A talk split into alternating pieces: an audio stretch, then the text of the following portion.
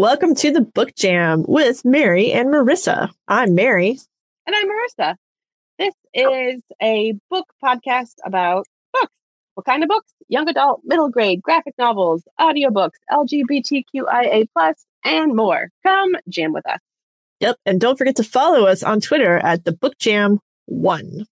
Ask us questions. We will answer them. Um, cool. So, what do you have to talk about today, Miss Marisa? Ooh, I got to go first today. How fun! Yes, go first. I usually go first. You should go first. it's only fair, like seven episodes in, that I go first.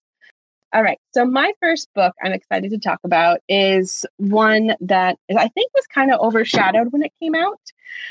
It is called Jane Unlimited by Kristin Cashore. Uh, she is the author of the Graceling Realms high fantasy series, and I think her rep is that it takes a lot of time between books for her to, to publish. This book was published in September of 2017. I'd say it's for grades 9 and up, 14 and up. And usually we kind of say what genre it is. This one kind of defies genre. I guess if I had to say it's contemporary, but really it is a choose your own adventure book for teens, but not lame. Fight me about it. I'm not gonna fight you about it because I'm a big fan of Ryan North's Choose Your Own Adventures. He's done Choose Your Own Shakespeare's; they're hilarious. Um, he did Romeo and or Juliet, uh, and Noelle Stevenson, who we talked about last time, did all the art for it. So never gonna hate on a Choose Your Own Adventure. I'm an '80s kid. Come on. I know, but it's it's fun. So this is from the publisher how they describe it. I try not to give the whole plot away because I like the bit of mystery. So, from the publisher, Jane has lived a mostly ordinary life, raised by her recently deceased Aunt Magnolia, whom she counted on to turn life into an adventure. But without her aunt, Jane is lost. So she's easily swept away when a glamorous, capricious, and wealthy acquaintance from years ago asks Jane to accompany her to a gala at the extravagant island mansion called Tu Reviens. I don't speak French. Jane remembers her aunt telling her, if anyone ever invites you to Tu Reviens, promise me that you'll go. What Jane doesn't know is that the house will offer her five choices that could ultimately determine the course of her life. Jane finds the island overstocked with rich eccentrics, mysterious servants, fabulous art, dangerous secrets, potential lovers, and infinite possibilities. One choice could lead to a heist. One could be a spy thriller. She finds herself in a gothic horror story extraordinary fantasy realm. She could fall in love. She might lose her life. She might come face to face with herself.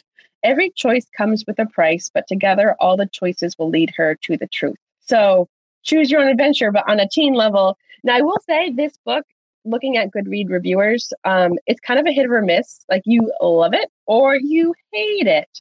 So that's kind of fun if you want to take a chance on a book like that. Um, I love the author Melissa Albert of the Hazel Wood. Uh, she wrote a little book blurb saying, This is a wild gift for readers who like books that take them to unexpected places. And this book is, does a really good job tying in adventure, grief, storytelling, and finding yourself in a world of infinite choices. Because if you ever think about it in that weird moment that you're like, if I go left today, I'm choosing a whole different future for myself than if I go right. Like you don't even know. Sometimes I think about that, but no, that's cool, isn't it? it it's it's a thing, and and this is a choose your own adventure style. It takes Jane down five divergent paths. Each one each one follows on the heels of one of the house's other occupants. So it expands outward like an alien flower, uh, making bigger and weirder and more daring. And it's just fun if you're willing to go with it. And the less you know, um, the better it is. The other fun part is one of the character parts is Jane is the main character. Some people say she's not fleshed out enough. I think that's part of the choose your own adventure is depending on what she chooses, it helps define who she is and what character aspects come out. But the one thing consistent throughout everything is that she is a an umbrella maker and she's quite talented. Like it's an art piece when she makes it. You know, everyone's making umbrellas. It's the hot new thing. So there's a large cast of characters. There's skulking servants, there's rich party people. It's fun. So the book starts off very contemporary. So if you like um like We Were Liars, the whole rich kind of lush rich people problems that you can't even relate to. The whole house itself is filled with art and statuary, and the house itself is a unique being. It's made with bits and bobs of pieces of homes and castles from all around the world. Um, I liked Jane she actually, uh, listening to a booktuber kind of give a book description, she, she kind of paraphrased it as Jane identifies as a possible bisexual, more likely pansexual from her description. There is a female love interest that comes in and out depending on what story you choose, and you can read the different endings in different in any order you want. Jane does say that she doesn't consider gender as a barrier. It's who you fall in love with. It's about their soul more than their gender. And in most of the book reviews that I read, either on Goodreads or official publicated reviews, they did mention the bisexuality. But I think, Mary, that sounds like from it, she might be more pansexual. You, like you said, we had a pre conversation about this. Yeah. Um, Straight yeah. reviewers would miss that and just assume it's bisexual. Um, and there might be some people out there who are bisexual that like they when they talk about who they're attracted to, it might sound more like pansexual. But we also have to remember that gender and sexual identity is based on the person. So it's how they say they feel. Um, so since you said the character doesn't actually explicitly state yeah, it, it sounds like pansexuality to me. If I were to go with just like a broad sweeping term, yeah, a pan term. Mm-hmm. You're like, don't don't say that. But yeah, so if you want to not know a lot, go into it blind. Just go read it. It's fun. It's it's a journey. You kind of just accept where you're going, and if you're a reader and know readery things, which sounds super vague, um, I know, right? You just kind of accept that there's different things. I will also say, if you like animals, there is a perfectly adorable basset hound character that always weaves in and out of every story. So that has a nice consistency. Um, it's just fun and it's very weird. Uh, again, some complaints against it have been that the later stories don't have enough time to develop uh, because they go off into different places and, and and more far fetched. But I kind of like it because sometimes I feel like I am a jaded teen book reader and I'm like, know that trope. I know that trope. Seen that one before. So I like to be surprised. And this book was very surprising. And someone even pointed out, we did a book discussion of it long ago, the importance of umbrellas. So if you start at the beginning, at the very top of the umbrella, and then the five different spines or tines of the umbrella come out. So like the five different possible endings for Jane. Kind of Ooh, fun themes. It's just silly things like that that really entertain me. Um, so this is my first book that I'm recommending, Jane Unlimited, for something unexpected for readers about grade nine and up um, that could, are willing to go anywhere. Cool. So the book I'm going to talk about I really liked. I read it probably a month or two ago. It's called Witchy by Ariel Slamet Ries. Um, it is a graphic novel. It's technically a YA book, but I think you could give it to middle graders. It shouldn't be a problem. It also kind of has that um, feel of Nimona a little bit. Mm-hmm. I mean, it's not it's not Nimona, but it, it's for kids that enjoyed that book. I think they would like this book too. Um, so it was a 2015 Ignatz uh, for Outstanding Online Comic nominee because originally it was a web comic, and a 2016 Dinky uh, for Outstanding Web Comic nominee. Um, and the Danish Pingprisen for Best Online Series in 2017 and 2018 nominee. Uh, so didn't win, but it was nominated. And the Ignatz is like a really big indie press um, award. So like yeah, you have the Eisners for like published stuff, and then the Ignatz is the indie indie part of it. So I'll just read the publisher description. In the Witch Kingdom of Hyalin, the strength of your magic is determined by the length of your hair. Those that are strong enough for cons- are conscripted by the Witch Guard, who enforce the law in peacetime and protect the land during war. However, those of hair judged too long are pronounced enemies of the kingdom and annihilated. this is called witch burning. Witchy is a young adult graphic novel about the young witch um, Nyneve. I'm just going to call her Nev here on out because her name's a little hard to pronounce. Who is haunted by the death of her father and the threat of the witch guard poses to her own life. When conscription rolls around, Nyneve has a choice to make join the institution complicit in her father's death or stand up for her ideals. So it starts early off. She's going to the academy and they're going to have to take the test. And the test will say whether or not you can go study or if like you're good enough you get into the witch guard. And most people want to go into the witch guard because it's like prestigious. Um, mm-hmm. you know it means you're kind of cool. Uh, there is a mean girl in the her class that's just like oh well your hair is so short blah blah. And it turns out her hair isn't short. Her hair is actually too long.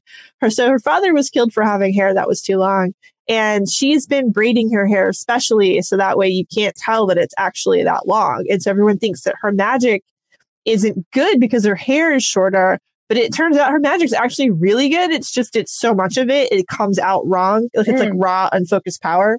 Um, and so, and you also find out the mean girl is trans, um, which kind of comes around. And it's kind of cool too, because like she and the mean girl actually become friends. Like once they, she, she finds out that the girl is trans. And so she kind of sticks up for her at one point.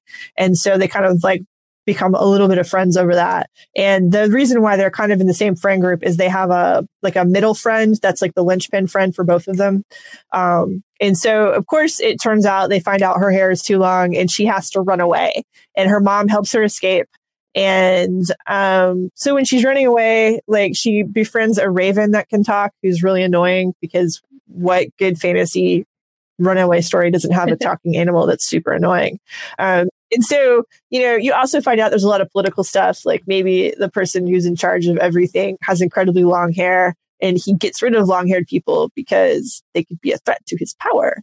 Um, and it's really cool. Uh, I also really like the art in it.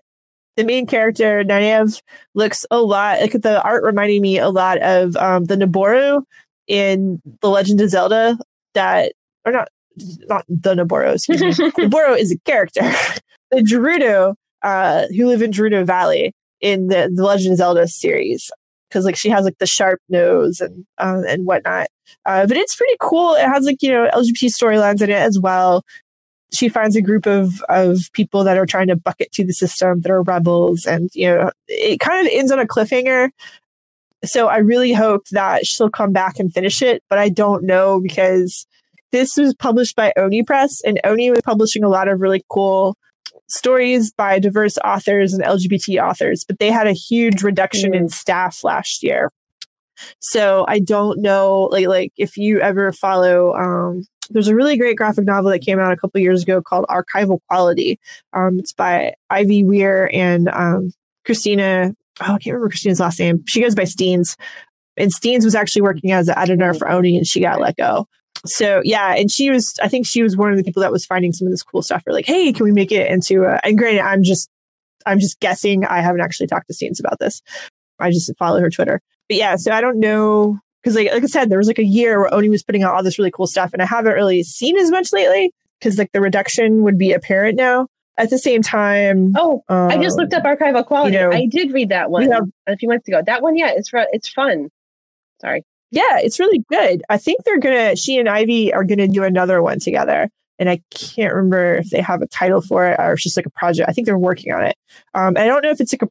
I think it's a different story, but Steenz is cool. She's also done the Encyclopedia Brown comics that are cool. I like those a lot too. Anyway, like super. She and Ivy are super super nice.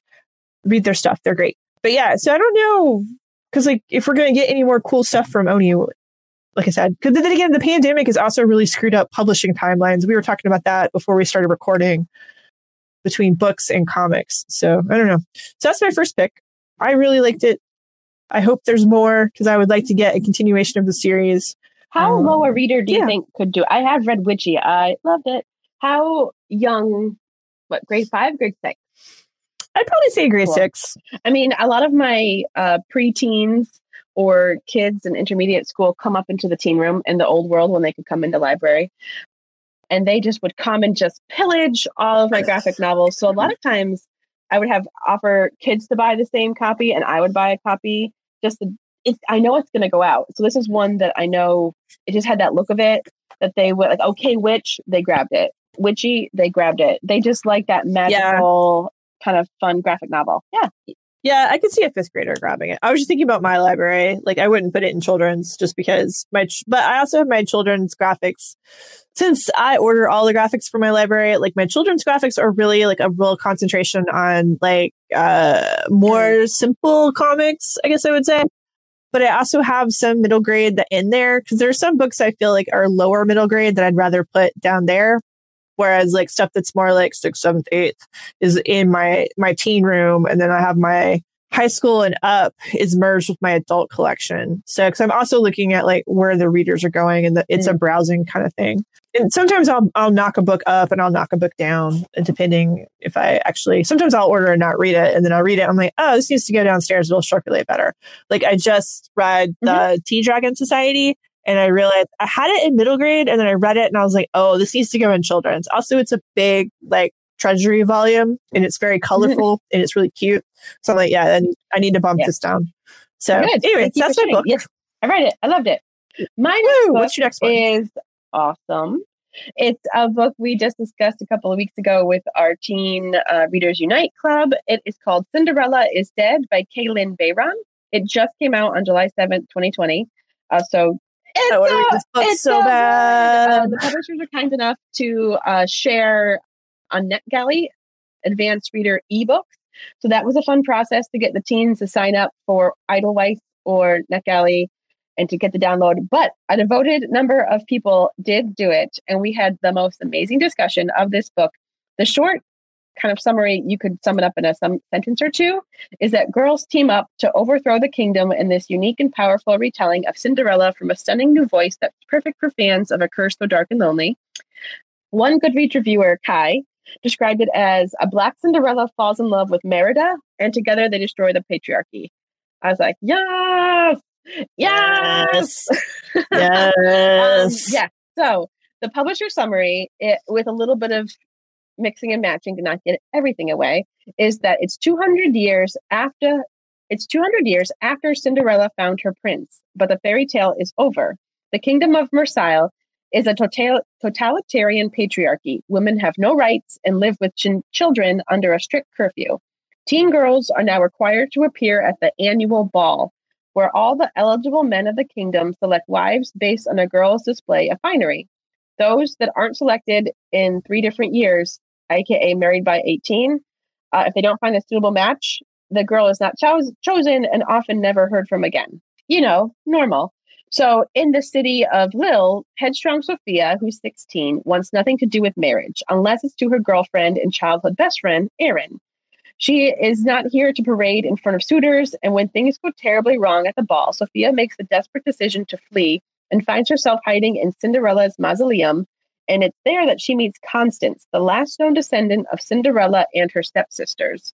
Together, they vow to bring down the king once and for all, and in the process, they learn that there's more to Cinderella, Cinderella's story than they ever knew. This book had it all. It is a fairy tale retelling with a twist. It had a Black Indigenous person of color main character. I love the cover. There's actually two covers. One's a little cleaner and one's a little bit after the fight. I love them both. It has a love story. It has LGBTQIA love stories, multiple. There's smashing the patriarchy, twist turns. I read it in one day in two sittings. I, I just really felt into it. I will say that I think it I think it's fine for grade seven and up. Um, I think all the publishers kind of suggested that it was like more grade eight and up. Um, there are some trigger warnings that I wanted to mention. There are intense topics such as um, execution, there's definitely abuse, and there's threat of rape. A lot of the places you buy books from, it does say for grade seven to nine, knowing that publishers are often wrong and they just want to make the buck and have it be the most wide audience. I feel like a lot of people might say it's easily to say grade eight and up, but it depends on the reader. A lot of my book discussion readers can handle those topics. So that's why we try and pick what's available, like ones I know they'll be interested in. And side note, I read a really interesting, I think, Twitter thread about can we stop please using the threat of rape in not just fantasy, but just in general, especially in YA books. Because you think about it, there's a, a lot in fantasy that there's always that moment that the big, gnarly, ugly, bad, evil character comes up and threatens the female. That's a whole separate writer's thing, but I digress. I think it's different too if it's like a male writer versus a lady writer, a non binary writer. Like, and the reason why I say this, and I understand where they're coming from, is that like I know in um a lot of comics, like we have the whole women in refrigerators trope where something bad happens to the woman. It could be rape, it could be like paralyzation, it could be death, like to get, and it's done to get the main male character Mhm. to move into action. So, like, part of the reason why I hate Alan Moore's The Killing Joke is that it's inferred that the Joker rapes Barbara Gordon, Batgirl, and then puts a bullet in her spine, which paralyzes her. And that's what gets Batman to finally like chase him down and beat the crap out of him. And I hate that so much. it's so bad. Um, but I think it's also just such a current trope, or not current trope, but like a, yeah. a classic trope mm-hmm. in fantasy. But also, it's about a power dynamic, which this sounds like this book is a lot about breaking those dynamics. Yes.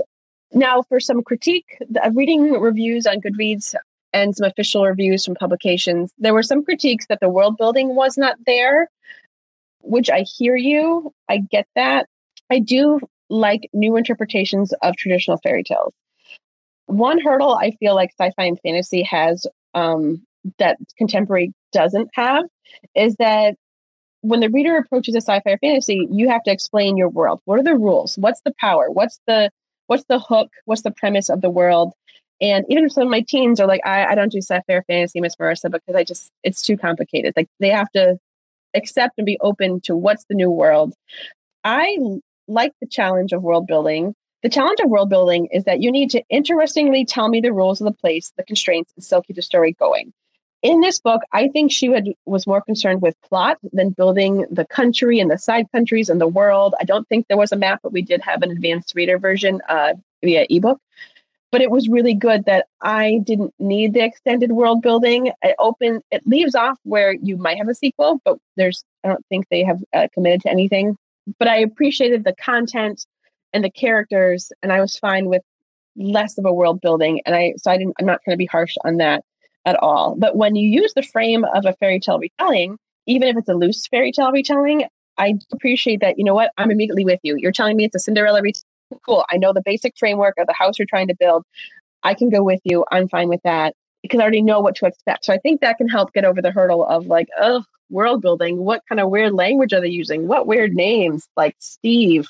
I want to interject yeah. for a second. So I have not read this book. I'm very excited yeah. to read this book, but I have also found there is a problem of whiteness in criticism of books by people mm. of color, particularly when you were dealing with a fantasy mm-hmm. series. Because I feel like we had the same discussion with the Belles and that i remember hearing certain people saying oh there's not enough world building in this book and i'm like what book did you read like like there's so much world building it's just it makes you feel weird because it's not maybe for you. And you need to be more open to other people's experiences that are not yours and not white. And I think that that sometimes comes into play when you have that. I mean, I could be wrong, but I don't think I am. Also, if you have the whole premise of the fairy tale, you can, you, no one has to, you don't have to world build like out the ass for that. like everybody knows that. Like, does Marissa Meyer get the same type of um uh like criticism for Cinder? Does she? No. um and that's the fun thing is that I've people like Cinderella is so basic. She's a basic fairy yeah, basic fairy tale. Um that the more basic it is, the more you can do with it. Make it sci-fi, make it time hop, make it this, make it that. Another book that if you liked if you have read and you want something else like it, um, Cinderella is Dead. I would say uh, Brigid Kemmerer's A Curse So Dark and Lonely. That's a Black mm-hmm. Indigenous person of color contemporary fantasy fantasy twist on Beauty and the Beast. I love it. Uh, book three will come out next year if they stick to the publishing schedule. But even more directly related to this in its own way is The Stepsister by Jennifer Donnelly.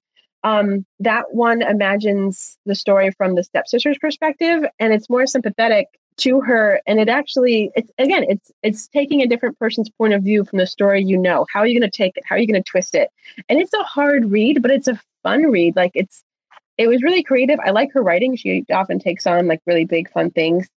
But i really liked it. So if you like cinderella is dead or and you want something else try stepsister.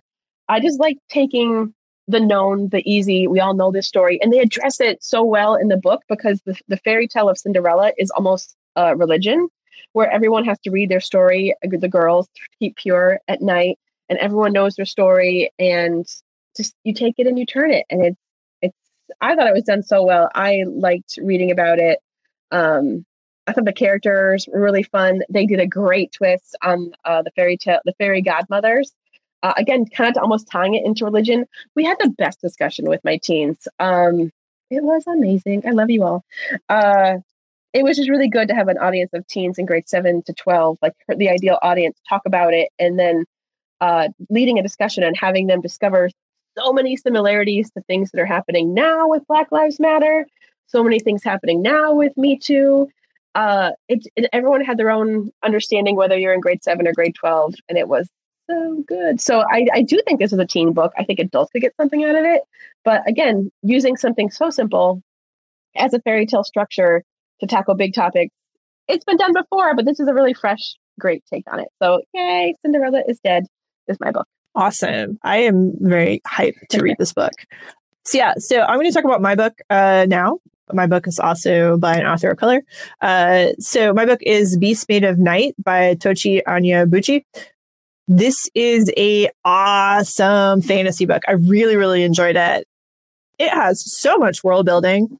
So to kind of spin that around, um, it's part one of a duology, and the series is called The Beast Made of Night.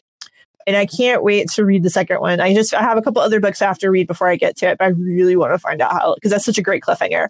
Like even NPR and BuzzFeed liked it. Um, it was yeah, no. Uh, so it's people have pegged it as like Black Panther meets um, Akata Witch in Beast Made of Night, the first book in an epic fantasy duology. In the wild city of Kos, corrupt mages can magically call forth sin from a sinner in the form of sin beasts. Lethal creatures spawned from the feelings of guilt. Taj is the most talented of the Aki, young sin eaters indentured by the mages to slay the sin beast, but Taj's livelihood comes at a terrible cost. When he kills the sin beast, a tattoo of the beast appears on his skin, while the guilt of committing the sin appears on his mind. Most Aki are driven mad by the process, but Taj is cocky and desperate to provide for his family. So when Taj is called to eat the sin of a member of the royal family, he's suddenly thrust into the center of a dark conspiracy to destroy Kos. Now Taj must, sight, must fight to save the princess that he loves and his own life. So it is really, really cool. There's, like I said, there's a lot of world building in this it's because at some one point I was like, where is this going? And then it like kicks into gear and you're like, oh my gosh, what just happened?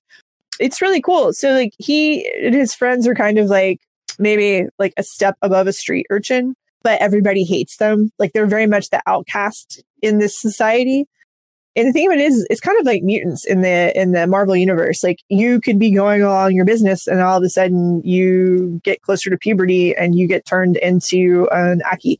Like your eyes change colors like your pupil of your eyes change and that's how you that's how people know. Um and then um like so when he tries to walk around a lot of times he'll like cover himself like so you can't see his tattoos. And maybe put a hood up so you can't see his eyes and like he's you know his parents are still alive but they live in a slum like there's a lot of like slums and just you know it's very much a story of the haves and the have nots and if you live in the palace you have and if you live outside the palace you very much have not. Mm-hmm. and so all the kids kind of take care of each other because they get thrown out either you know they're thrown out by their family or you know they're trying to just survive. Um, and like you know one of the ways the plot really advances is that there's a little kid named Omar who is a new is new to the Aki, and so Taj kind of takes him under his wing and tries to teach him. Um, and his best friend Bo, like he and Bo are like kind of like the unofficial leaders of their little group, um, and they often get called to the royal palace to like eat sins of the royals. Um, and like he goes with Bo. What really kind of like is the the twist in it is he goes with Bo one day to eat a sin, and it's a dragon, and it's too much for Bo, and he can't do it. And so Taj steps up and ends up killing it. And it's the king's sin. And you don't find out what the sin is. So I'm kind of curious if like we'll find out like what the sin is in the book too. But yeah, and so there's like these very corrupt mages, and like you know, the mages will pay you for eating the sin, but they never pay you what it's actually worth. That's there's also that this weird capitalism in it. And so he sends pretty much all of his money home to his mom and dad because his mom had a sin that got eaten and they had to pay for it and like they're still paying for it it's, you know, and so he's trying to help his parents out, even though he can't actually see them. But he gets like wrapped up in this giant like palace conspiracy. And there's also like a really cool mage who maybe isn't quite what she mm-hmm. seems, uh, uh, who ends up being a rebel. Um, and it's just like really cool because he's like this un, un, not like unwitting, but like he's really smart but like this unknowing kid that kind of gets sucked into all this just for like place and time and like his ability. and you know, he's very self-centered, but this says like that's why he's been able to keep um, his head. Because the other thing is, if you eat too many sins, you'll eventually just go in. You'll just you know you lose it and you go insane. Then you become kind of a shell of yourself. The sins eat you from the inside out. And you know, think about the parallels between like mm-hmm. slavery mm-hmm. and whatnot of like having to do something because somebody else in a position of privilege and power doesn't feel like they have to so they're pushing their guilt off onto another yeah. person i mean it's it's so good and it's oh my gosh it's just it's so good i'm really excited to read yeah. the second one i really liked it i did not look at good read reviews i did not like, care you can say um, whatever you want no i read this book around when it first came out in 2017 and they're actually uh tochi onyebuchi came to a connecticut YA librarian roundtable or meetup. I think it was a year or so ago. And I don't think anybody else publicly admitted that they had read the book. So I was a super hyper person that had a lot of plot specific questions that I had to ask. That I, uh, first of all, I took them back into the kitchen. It was uh, off the main room. And I was like, Can I ask you a few questions about the plot that I don't want to spoil for anybody else? And I was like, First of all, how dare you with the ending? And he would just laughed and he was so delightful and he was so cool. Yeah. And it was great just talking to the author when I had so recently, like we had just discussed this book for the teen uh, book discussion that I run like the previous week. And I was like, all right, so some of my teens have questions. Let's go through it. One, two, three. And he was really cool as an author, which is great to know. And yes, the whole like Western African, Nigerian um, folklore that he grew up with, he put in the book. Another book that I'm currently mm-hmm. reading right really cool. is really cool. Yes. you I also just like it when we get stuff that's not Rick Riordan. And I love Rick Riordan. I love how he's he's a good he's doing the good and like pushing other people up. But I like it too when we get things out of the imprint line that gets yeah. published because it means that we're getting more and more of these diverse stories. Anyway, oh, I was just gonna say that um uh, if you liked The Beast Made of Night, it's great because it's there's not just oh if you like that there's only one book that you can read that's like a west african inspired folklore book. There's so many great books coming out right now or that have come out all in the past. Like right now i'm almost done but I'm not quite finished with a song of wraiths and ruin. Wraith being w-a w-r-a-i-t-h-s i just can't say that word. I'm so sorry roseanne a. Brown. It's okay. That looks really good too. I want to read that. because it has a dual perspective where you have the princess main character and then you have this uh, poor boy um, kind of refugee perspective and the mat it's, it's so good. It's with Af- african folklore and it's a grieving crown princess who has to kill the boy to bring back her mother the queen and then the boy needs to kill the princess to bring back his little sister. Uh, magical fun great if you probably already heard about the children of blood and bone by tomi adeyemi. That one's great. Yeah. the akata witch you mentioned. There's so many that i love I just love. We just talked about evil royals at my teen book talk. To, no, yeah, teen book talk Tuesday this past week, and the theme was evil royals. So we mentioned there's a lot of evil royals in YA. So we had a lot of things to mention, and it was just so much fun to say like, oh, if you like this, you would like this, and if you like that, and there's so many more books that you can offer now that it feels even better to like not just be like, well, if you like this book, there's only one. There's only one West African inspired folklore fantasy book um, and there's so many great ones coming out. So I'm very excited about that and all the books that are coming out soon. I love it. Yes. And the sequel, good. Chef's kiss. Uh, can't wait for more to come. So you're saying yeah, and then like sci-fi, he also has started a new series called War Girls that um, I picked up the other day, and I realized I didn't have time to read it. So I'm like, oh, I'm gonna have to put this down and come back to it. Um, but it looks really good. Yes, it's on it's on my never ending to be read list. That I'm like, well, when I have time to read, because I have read for work, I read for fun, I read YA. Like, there's so many good books to read. I'm like, I need more time. I need more eyes. I need more ears. More books. I yeah, it is a thing. Um. Oh, do we have a question this week? We do. The question comes from Audra, uh, one of my um teens from book discussion, and she asked the most evil question she you could ever ask, I guess, a librarian, what is your all-time favorite book? Oh, so I can't answer this question succinctly uh-huh. because I feel no, I feel I know I have favorite books for different genres and I have favorite books for like different moods and times in my life too. Um, it's such a complex question, which seems like so easy. I'm also not the kind of person that can usually like like if you I love music too, and you're like, oh, what's your favorite band? I'm like, uh, for the month. Like I don't I don't know how to answer that. But I started thinking about it, and I so I decided I would talk about like my favorite graphic novels because that is like I, I grew up reading comics. I'm a huge, huge, huge comics fan. Um, you know, I loved Uncanny X Men, and like I think right now, like my and this has been this way for at least ten years, which is a lot for me because like some of the stuff I read when I was a teenager, I thought I really, really liked, and then I've revisited it and been like, eh, not really. I appreciate how it influenced the genre, but it's not my favorite anymore. Like I used to really love Neil Gaiman's Sandman. I used to love everything Neil Gaiman did, and now I'm kind of just like, eh, it's okay. I'd rather go read something else now. Um, and that's just, you know, sometimes you get tired of an author. It happens. It's fine. Yeah. Um, but yeah, like my favorite graphic novel, and it's not really a graphic novel, it's a comic series. Um, it's easier to read and trade and collected. It's called Strangers in Paradise by Terry Moore. And it's a comic from the 90s. And it's um, in the 90s, we had a huge boom of indie comics where people could like do some really cool stuff and weren't really like beholden to like the big two publishers.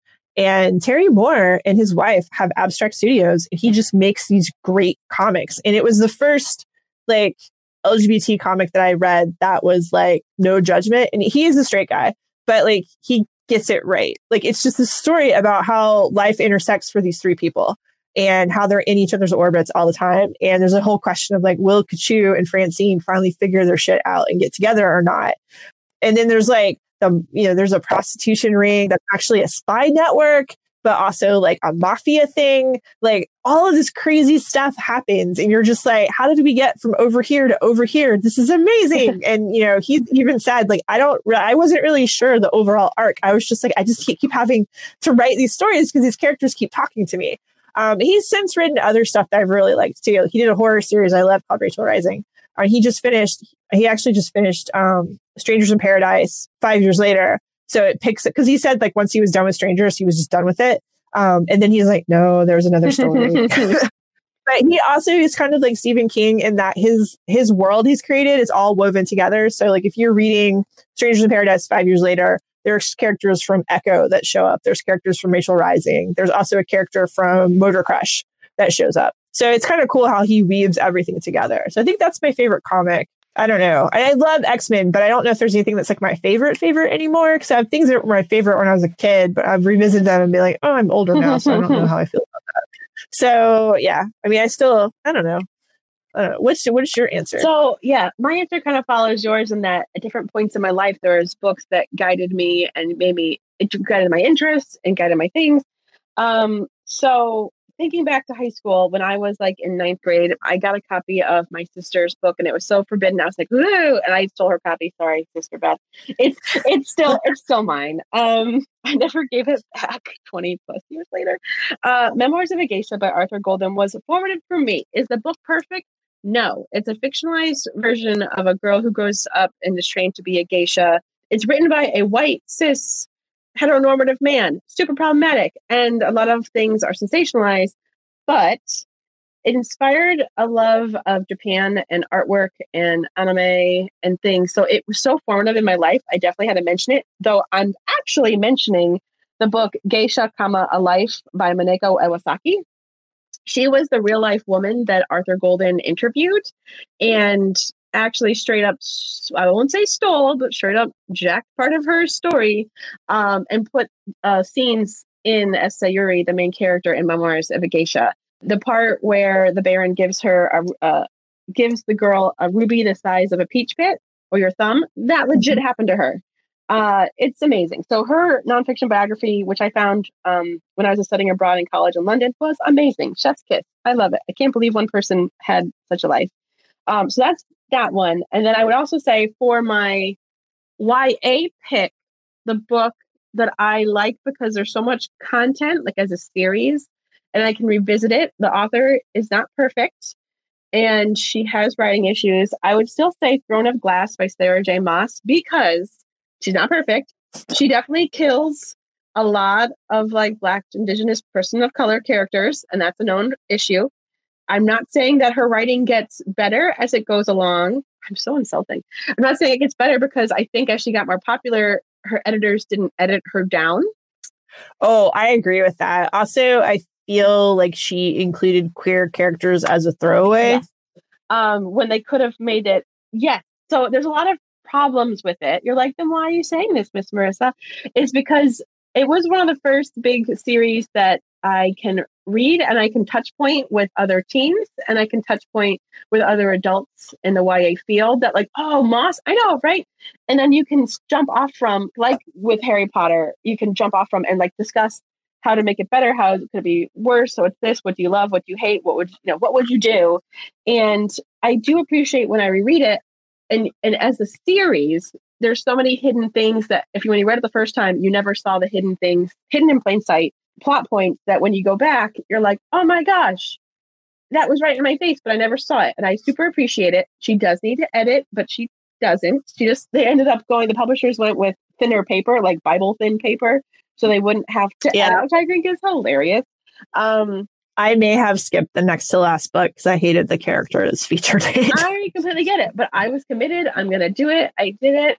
And then I was talking with my husband last night about the the show Sherlock and how I loved it when I watched the first time, but I can't watch it again because once I know all the aha moments, I am like I already know it. But with Throne of Glass series, I appreciated more rereadings because I can find more hidden things. So that's a complicated yeah. answer about some of my favorite all time two books and why. One for earlier years, which is actually an adult nonfiction memoir, and one for my adult years, which is actually a YA fantasy. You know, how we do. No, I get it. I mean, my favorite YA book that has really stuck with me it's one of those books that I don't always recommend to teens because I'm like, do you want a really angsty book? And they're like, yes. And I was like, okay. And if they're LGBT, sometimes I don't always recommend it because if it's like, there's a, I'm like, are you looking for trauma? And I always warn them um, about this, but I think that The Miseducation of Cameron Post is one of the best YA books I've ever read.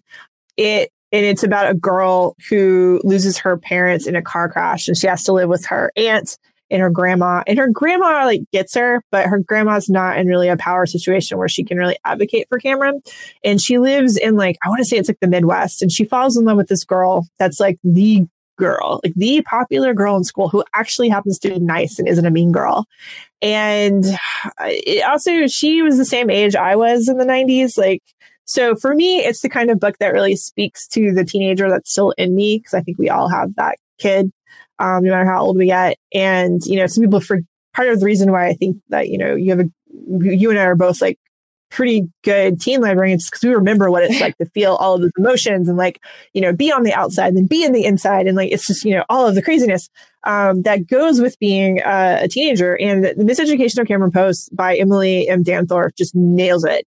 Um, the thing that's unfortunate about not unfortunate about the story. The story is heart wrenching because she falls with this girl. She doesn't know what to do with this. They, you know, the girl clearly loves her, but can't deal with it because of what society um, asks from you, basically. Mm-hmm. And she's not ready to deal with her own sexuality. And so it gets out, and um, Cameron's aunt who wasn't really a, like a crazy Christian evangelical, but is now a crazy Christian evangelical because of, I think, the boyfriend that she's dating, um, takes her to this church. And like, you know, Cameron has to go to church and she's like, this is the worst. I'm an atheist. I can't even say this here because I'll get in so much trouble. Um, sends her to conversion camp. Um, and it's so good because she goes to conversion camp. And at some point, Cameron realizes that she is actually like nobody in charge has any of the answers. They haven't really figured out how to convert because they all have they all are just still as gay as they they have always been. It's just they're hiding themselves and it's just making them miserable. And so she and two other kids she becomes really good friends with like end up escaping. And it's just this really great book. And it's like I said, it's full of like so much angst and trauma and whatnot. Mm-hmm. but it's just so well written. And there's something about it that just really speaks to me. And I was a kid that would have never been sent to a conversion camp. My parents would have been just like, okay, we don't really understand this, but sh- whatever. but at the same time, I grew up in the rural South, which is not different from the rural Midwest. So for me, there was a lot of like touchstones and like she just gets the feeling of like what young crushes and love and lust feels like so well, especially when you're having to hide that love from everybody. Um, it's just so good. Um, it's just, it's so, it's so freaking good. I love it so much. So, but yeah. And like, I don't know. It's not that I don't recommend it. It's just like, you know, the conversion camp thing is kind of tricky. And I'm like, no, you have to read to all the way to the end. This is a very large book. Trust me, it's worth it. Like the conclusion is that the conversion camp people are idiots and don't, they are still just as gay as they've always been. They are not, they are not in fact straight. Um, but it's just, oh, it's so good. But yeah, it's, it's, it's a, it's a big one. Yay. So those, yes. Thank you for sharing. Woo. Yeah. Thank you for sharing. And thank you for asking a question. Thank you, Audra, for asking a terrible question. I mean, I don't call it terrible. It's a great question. It's just the kind of question that like we're just like, um no. Like I'm glad I'm glad you texted me like earlier in this week because it took Audra, you gave us a question that was like a stumper. Like we had to think on this one. Yeah, I don't usually give Mary much time before I actually ask it in the recording. But I was like, this one you're gonna need to think a minute. Yep. Anyway, but thank you. Yay. So if you have questions, tweet us at the book jam one. So thanks for tuning into the book jam. You just got jammed. You got jammed. You got jammed.